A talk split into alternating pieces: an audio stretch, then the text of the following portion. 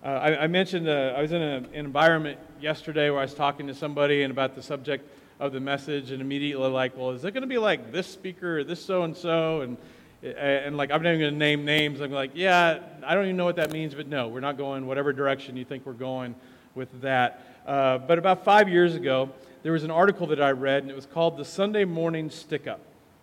And the article went on to elaborate how uh, some churches have devised all sorts of creative ways and uh, into uh, whether it's guilt or distorting scripture to ultimately compel people to give. And sadly, as, as a leader, as a church leader, I just want to publicly acknowledge and publicly apologize uh, that this has been an embarrassing reality within certain segments of the church for, unfortunately, centuries. Uh, this thing that we call the church. And so it's not surprising that many people feel all the church wants is my money.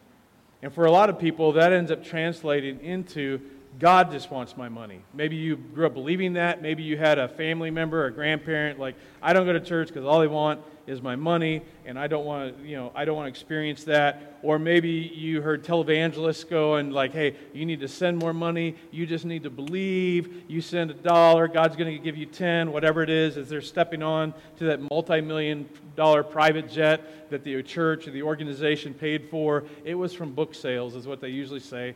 Or maybe uh, you got the message somewhere in your life that just God is just after your money. He just wants your money. He's trying to get his hands into your wallet and your bank account, your investments, your 401k.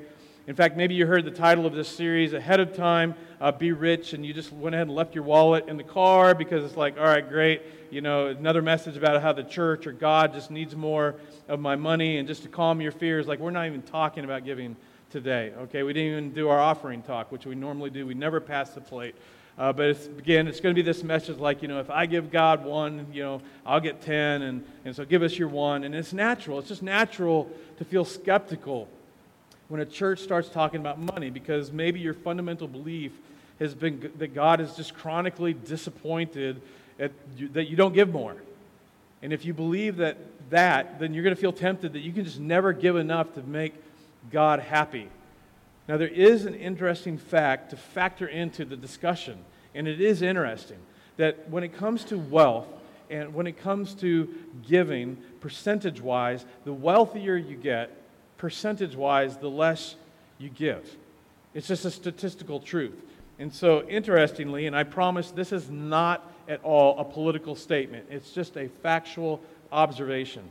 But during the last election cycle, as you, many of you know, there were certain candidates that uh, spent a lot of time shaming the rich for being greedy.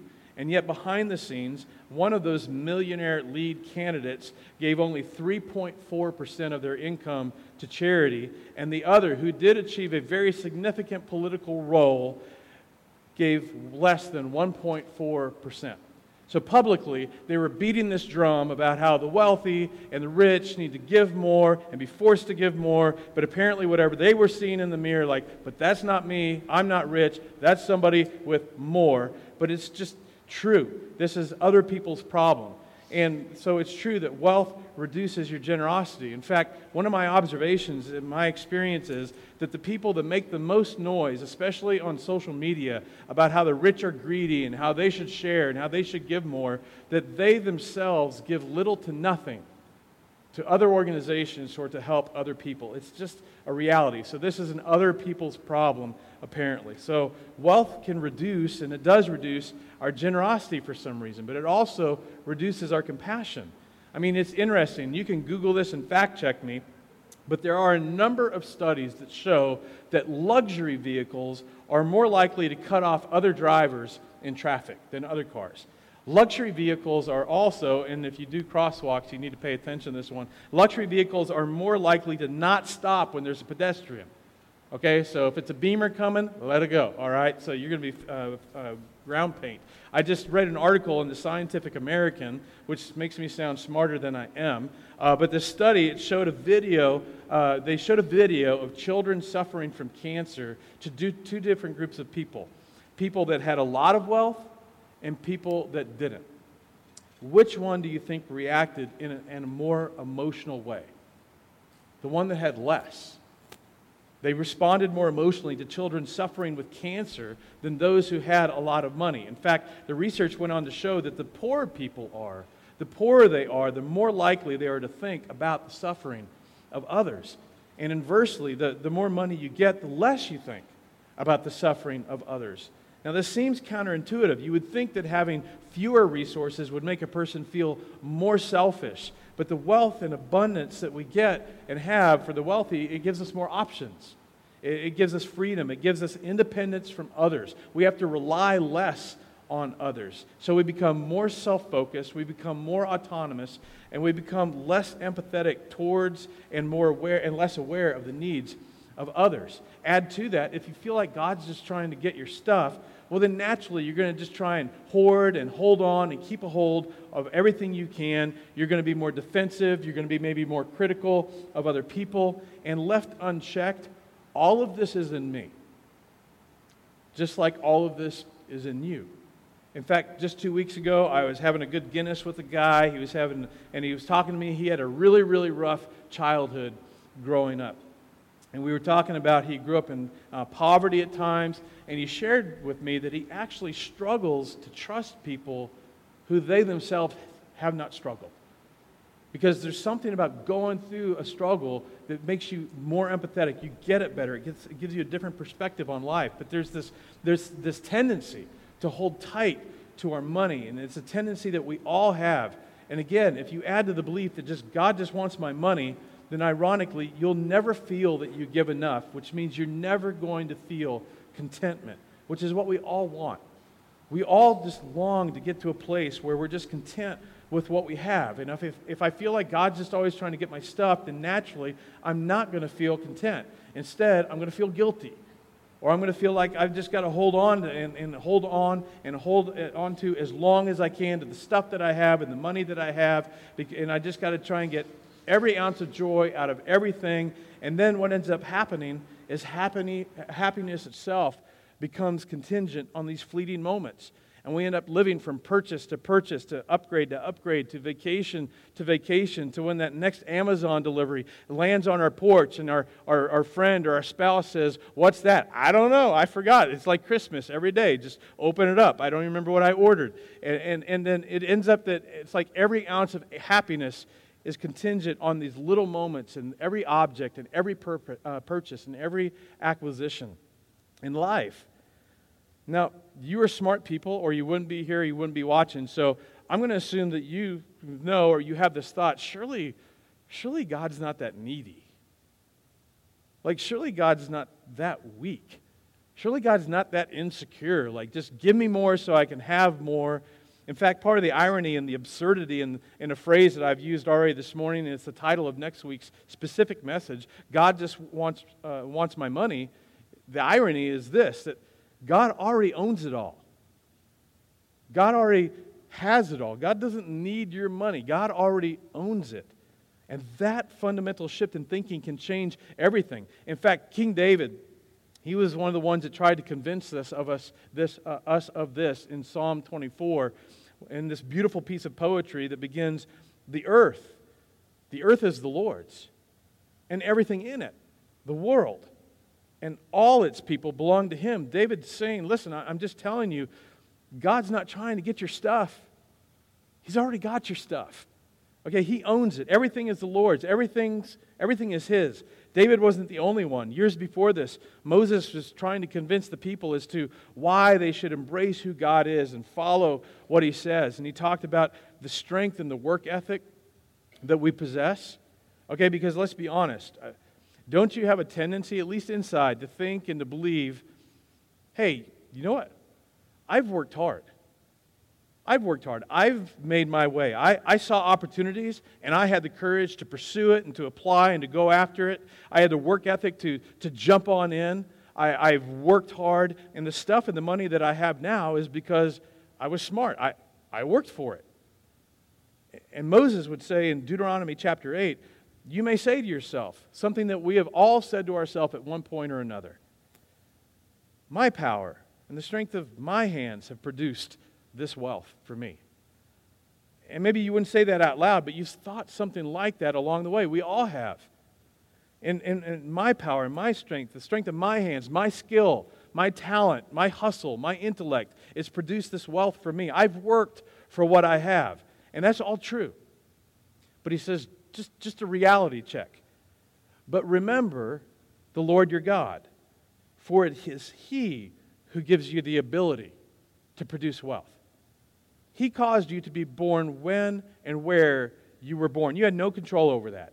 He gave you your intellect, He gave you your drive, your work ethic, your ability to work. C.S. Lewis, one of the most famous apologists of Christianity, and probably his most amazing piece, Mere Christianity, he wrote this. He spoke directly to this. He wrote, Every faculty you have, the power of thinking or of moving your limbs from moment to moment, is given to you by God. So if you devoted every moment of your whole life exclusively to His service, you could not give Him anything that was not, in a sense, His own already.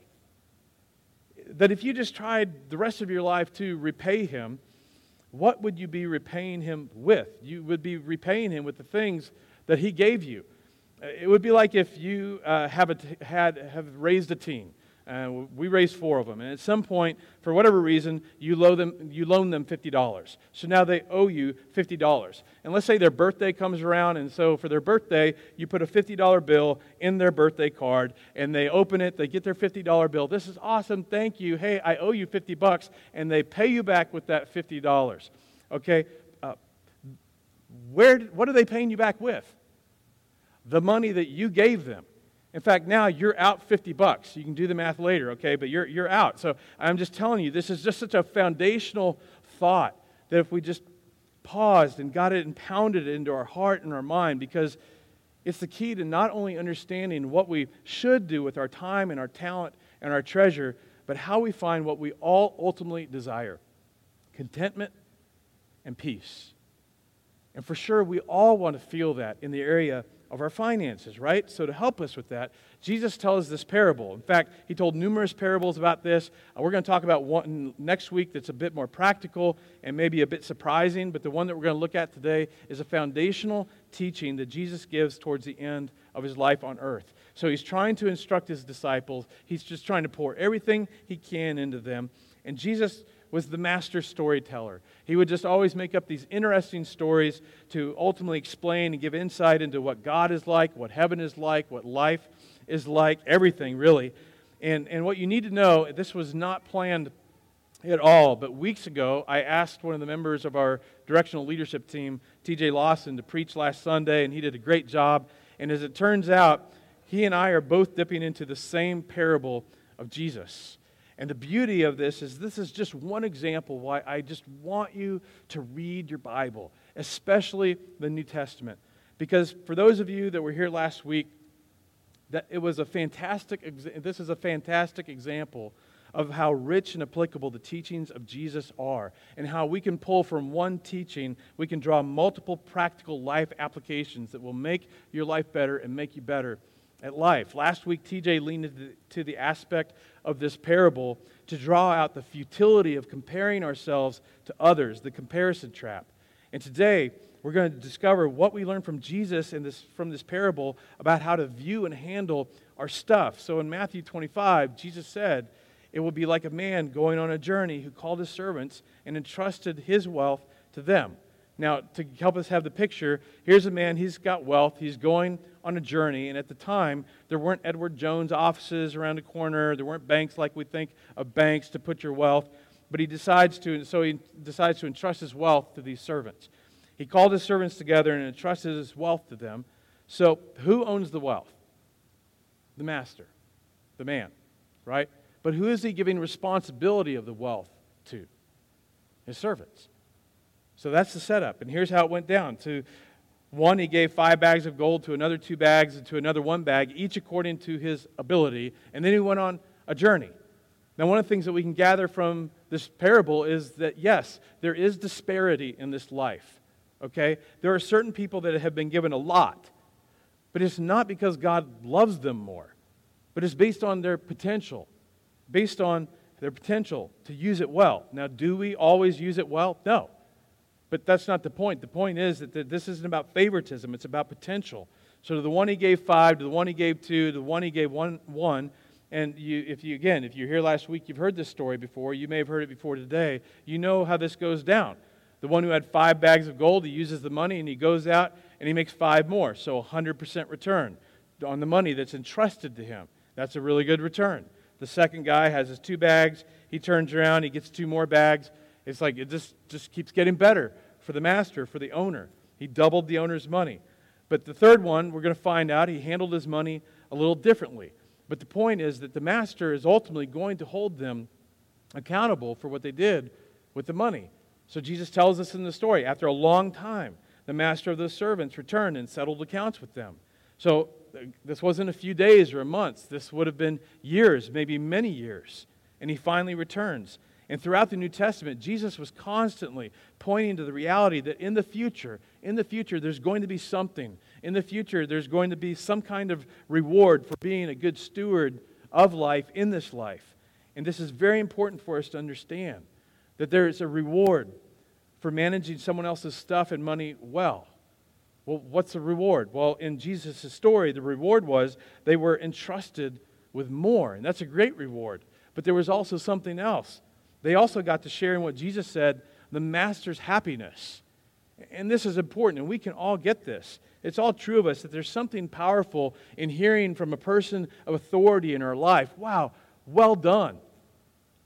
You did awesome in, to imagine if there's a God, if we believe that there's a God, most of us would say that if we're to stand before Him one day, we, we would love to hear, we want to hear, well done, my good and faithful servant. We all want that. We all want the coach to say, wow, great game. Like you played so well. Like you really shined. We all want the dad to say, I am so proud of you. You did such a good job. We all want the boss to say, man, you did so awesome. You did a great job. You're getting a big fat bonus this year. Everybody wants that. And it's more than just the tangible nature of the reward, it's getting to share in the joy of that authority person or that dad or that coach or the boss, the master, God, knowing that you did and played your part and you didn't played it well. Now, last but not least, there's our third individual. To the man that had been entrusted with one bag of gold, things went differently. Uh, he came and he stood before the master, and the guy's like, Okay, I, I see what's happening here. All right, so I just want to let you know I had a different response with different results. So before I even tell you the results, I'm, I'm going to tell you my thought process, okay? So he gives the master his excuse up front. Master, he said, I knew that you were a hard man, harvesting where you have not sown and gathering where you have not scattered seed. In other words, I know you're opportunistic. I know that you can be ruthless. I know that you're the kind of master that had I done something with your money and lost it, that would not have gone well for me. So I was afraid. And I went out and I hid your gold in the ground. See, here is what belongs to you. So the five bagger and the two bagger, they've got a 100% return. The one bagger just gives him his money back. What percentage is that? Zero. Okay, so the master got nothing back, and he is not happy. Now, as a heads up, uh, the master's reply to me seems a little harsh, okay? But the problem is, this is not my story. This is Jesus' story. You can take it up with Jesus. He says, His master replied, You wicked, lazy servant. So you knew. You knew that I harvest where I've not sown and gather where I've not scattered seed. Well, then you should have at least put my money on deposit with the bankers so that when I, when I returned, I would have at least received it back with interest, but you didn't even do that. So take the bag of gold from him and give it to the one who has 10 bags. For whoever has, the implication, whoever has and stewards it well and does well, they're going to be given more, and they will have an abundance. Whoever does not have, or who has not stewarded well what they do have, even what they have is going to be taken from them. And throw that worthless servant outside into the darkness where there will be weeping and gnashing of teeth. It's like, oh, Jesus. Like, it seems a little extreme. You know, aren't you going a little overboard? Jesus, Jesus would go, no, I'm, this is serious. Jesus is trying to tell us listen, there, there's a reward for doing well, which we like. But there's also consequence or punishment for not. He, he's saying, I, I, I, want you to man, money, manage your money well. There will be something in it for you. But if you don't, essentially, there's there's going to be hell to pay. He's telling us, hey, you need, you need to do this well. And I, and I would love to motivate you with the carrot, but I love you enough to tell you there's, there's a stick. There's consequences for not doing this well. And in, in this big picture parable, it just gives a philosophy for life. Jesus says, listen, here's the way I want you to see all of your money and all of your stuff. It's this one word stewardship. Stewardship is simply to use God given gifts and resources for the accomplishment of God given goals and objectives. Stewardship is, is the use of all that God has entrusted me with, not for my goals and my objectives, but for His goals and His objectives. That's what great stewards do. But we do not come into this world as great stewards, do we, right? Just hang around a two year old long enough, okay? Put them with another two year old and put one toy between them. You're going to find out. We don't naturally, we naturally want to hold on. We want to hoard. We want to keep for ourselves. As uh, uh, many of you know, my wife and I raised four boys, which is why at this point in our life we just want to go to bed at 8 p.m., okay? Uh, but years ago, dinner was done, right? And I have a sweet tooth, like a sweet tooth and immediately done eating my meal, I want something sweet, okay? And usually, usually one of my favorites is a glass of milk and a frosted brown sugar Pop Tart, which, for clarification, is the best Pop Tart, all right? And you're not going to change my mind. Fight me, just embrace it. Or a big, like, mixing bowl size of peanut butter Cap'n Crunch, big fan. Uh, but on this particular day, uh, I remembered we've got a mostly full container of one of my favorite ice creams in the freezer. So I started towards our dining area, and I, I ran the corner, and there sits our second son, this is tow headed boy. He's 13 at the time, and sitting before his face is a giant bowl of ice cream. And he's just about to plunge his spoon into this mountain of ice cream. And he looked at me, and I looked at him, and then I looked at the bowl, and then I looked at him. And I said, Is that all of the ice cream? And immediately, uh, he froze. And we just locked eyes.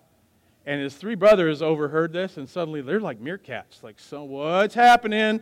Brother's about to eat all the ice cream, right? And uh, there's like this moment, and suddenly, the absconder of the ice cream, he takes this big bowl, and he goes, all over it. And I thought, you little piece of dog poo. Okay, like I'm the one that worked for the money, that bought the car, that bought the gas, that went to the store, that bought the ice cream. I am the one that pays for this house and paid for that fridge, that keeps that ice cream cold. And just, I was thinking all these things. And he deserved a butt whooping, like right then. But the problem was, and some of you who have raised children, you're going to know what I'm talking about, but he was a family comedian, okay? He got a, so many punishments because he was just a funny kid. And I'm sitting there watching that evil grin on his face, and I couldn't help his laugh, all right? And his brothers are like, Are you going to ground him? Are you going to punish him? What are you going to do? I'm like, No, that was genius. All right, checkmate. That is all yours, okay? We'll just drive and go get some more. But but the funny thing is, when I reflected back, when I reflected back on that, I just realized, you know what? That's in me, right? Like, I got something, especially if I feel like I worked for it, I earned it, or whatever, and suddenly I feel like somebody else wants to take it away from me. It's like, like, no, I'm keeping this for myself. And that's in you too. It's in all of us. I mean, when you think about your time, think about your money, Think about your job, your relationships, your home, your cars, your bicycles, your vacations, your money, your discretionary income, if you have that. When you think of all that and we think about it, whose is it? Well, in our minds, it's ours. But Jesus would say, mm, no, that's not true. Like, it's not yours. It's been entrusted to you by the master. So, if there's an opportunity that arises for us to meet a goal or an opportunity or objective of the one who gave it to us in the first place, then, well, why wouldn't we do that? What justification could we possibly use? And, and I recognize that at this point in the message, some of you are bracing yourself for, okay, well, here's where Chad is going to ask me to give to the church. No, we're not even talking about giving today. Uh, because honestly, I care about you, not what you have to offer me or offer our church community. I mean, I do care about that, but that's not my primary objective as a leader at all. So if the church somehow is a hangup because you don't trust churches and giving to a church, that's, that's fine. Then find other ways to be generous. Whether it's a hangup or not, figure out what are the goals and the objectives of my loving Heavenly Father, the owner of it all, and then begin to embrace this mindset of what can I do? What can I do with the resources that God has entrusted to me? What can I do to go and meet the goals and objectives of the master? How am I using my stuff? It's, it's saying to God, God, everything I have is yours, and, uh, uh, and I only have a possession and control over it over a short time, and I'm to steward it. So, and when I die, I can't take any of it with me. It all gets left behind, right? And so I'm going to do whatever I can to meet the goals and objectives of you, the one who gave me this in the first place. Now, please do not hear me say, feel guilty about what you have. That's not what I'm saying at all. You, you, don't hear me saying, okay, you need to sell it all and give it all away and be homeless. That's not what I'm saying. In fact, the Apostle Paul, this is what he tells us about how we should view and handle our money. He says, command. And the reason why that first word is so important is because what I said earlier. This does not come natural, especially the more that we have. So we need somebody to remind us or tell us, hey, here's how to do it right, because you won't do it naturally. Command those who are rich in this present world not to be arrogant, nor to put their hope in wealth, which is so uncertain. About this time last year, when everything shut down, we got a really clear picture of how uncertain things can be. But to put their hope in an unchanging God who, listen to this, who richly provides us with everything. Why? For our enjoyment. So command them to do good, to be rich in good deeds, and to be generous and willing to share. And this is so helpful. This is like really great news. It's like, listen, when God provides for you, if He gives you increase, if He gives you wealth, don't feel guilty about that. Enjoy it. Find joy in it, but just be careful. Because the temptation for all of us is to think it's all for us.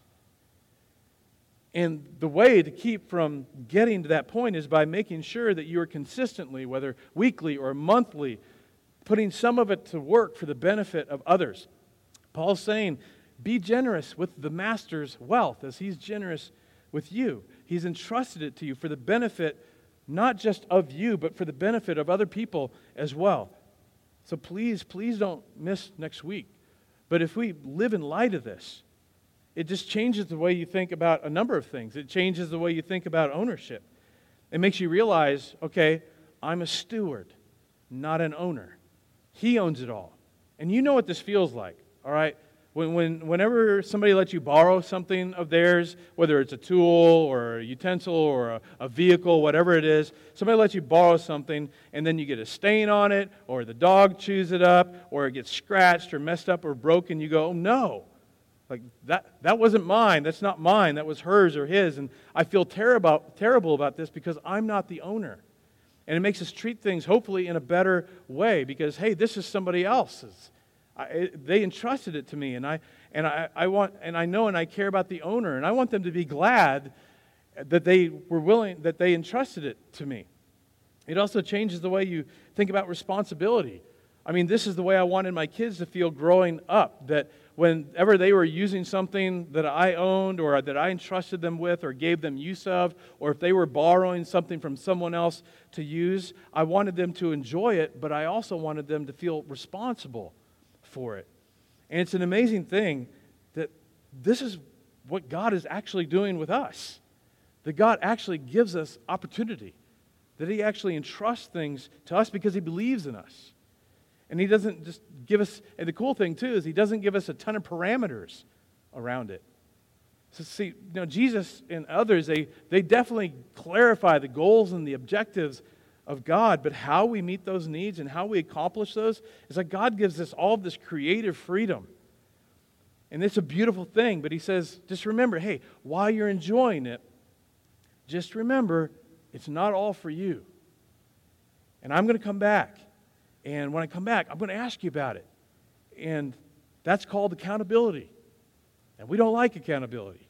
None of us like accountability. We don't like to count the calories that we're eating. We don't want to count all where all of our dollars are going. Uh, we don't want to keep up our spending. Uh, we resist accountability. But we have to understand that if we are really stewards, there is at some point going to be a level of accountability with God with what He entrusts to us.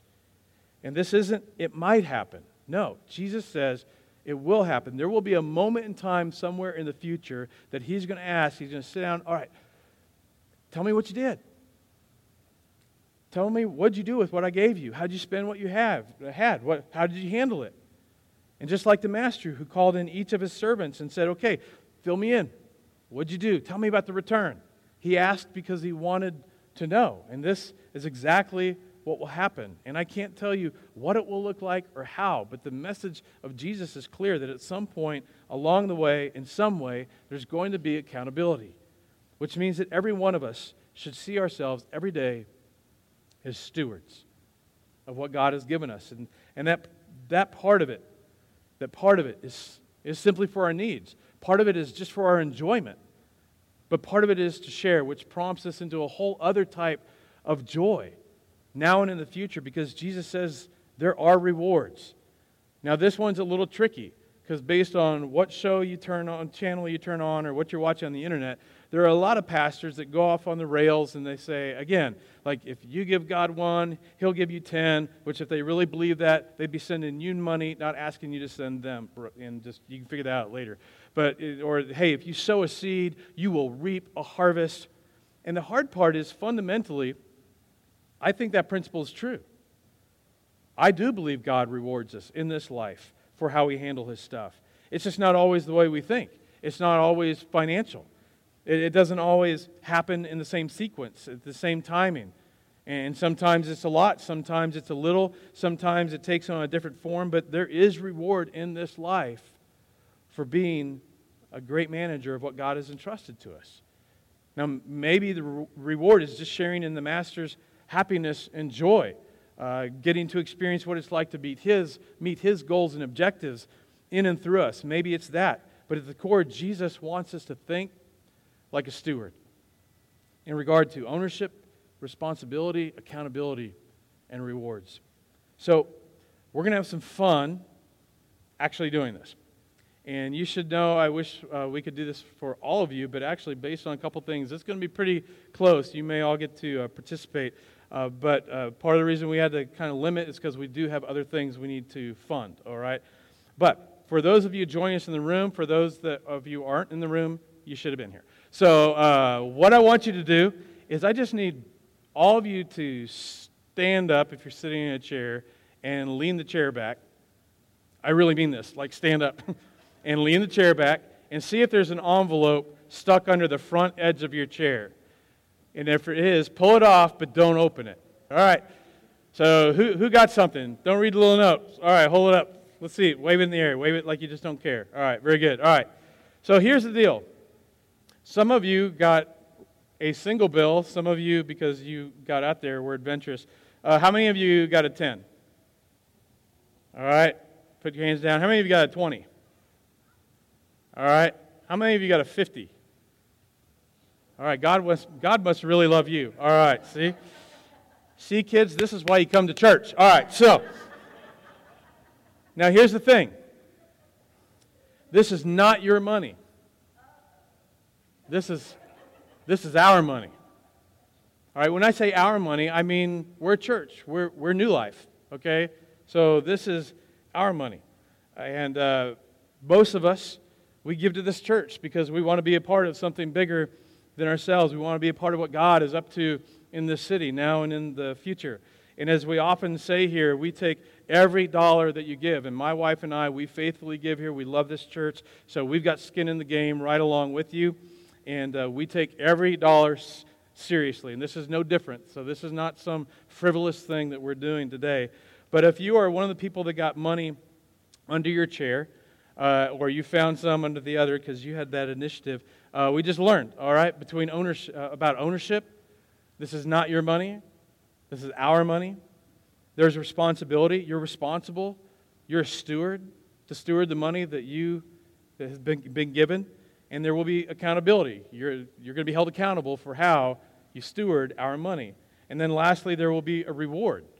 And uh, you'll be rewarded for fill, fulfilling the goals and the objectives of the owner. And so here's, here's what we're asking of you. All we ask is that you would take the money that we've entrusted to you. And I would go so far as to say that God has entrusted to you because I don't think it's an accident that you're here today and that you're in the seats that you were. Uh, but uh, so I don't think it's an accident.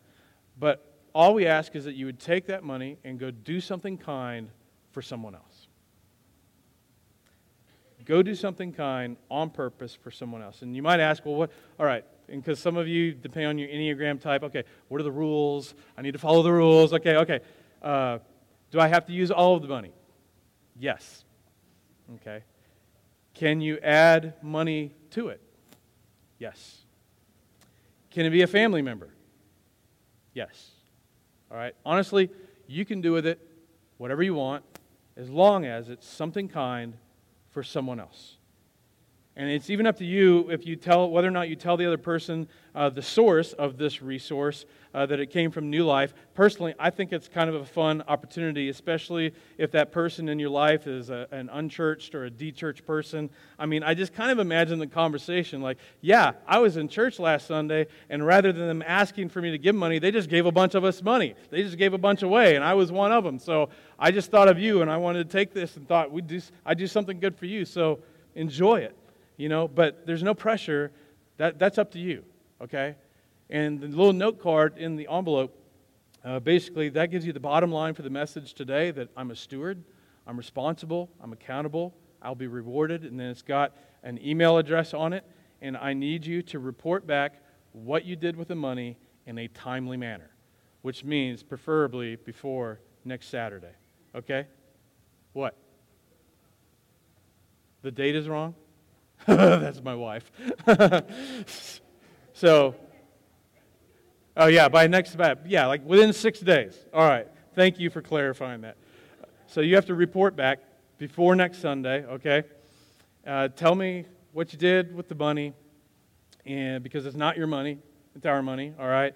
And do something awesome, do something creative, do something kind for someone other than yourself. Uh, tell us what you did, and then what's the reward? I don't know. God only knows what that is. It might simply just be in the fun of getting to do it. I mean, one of the things I get to do is because of my role is I get people and they're feeling generous and they just want to anonymously bless somebody else or bless another family. Or I had a family just come and give me an envelope of, of money and said, "Hey, you kind of know what the needs are out there. Just make it happen." And so then I get to see the look on people's faces and then get report back to report back to these other people. Hey, here's what your money your money did that I stewarded. Okay, so this is your chance to get to do that. Uh, it might be something more. God only knows. And some of you are like, well, I. Some of you might be thinking right now, I don't think I want this pressure this week or this responsibility, okay? That's okay. If you don't want to, you are welcome to hand your envelope to somebody else that's gripping their envelope tightly. They will help you out with that. They'll bundle that together, hand it to a host team member. But, I mean, you don't have to do this, okay? But I would love for you to. To take our money and to use it to go do something kind on purpose for someone else. Because one of our core values as a church is irrational generosity. That we would maximize our resources to bless others and to reach those far from God. And so this is just a great, simple exercise of stewardship and generosity. And when was the last time you went to church and rather than ask you for money, they gave you money, right? A little irrational. God wants us to experience true generosity.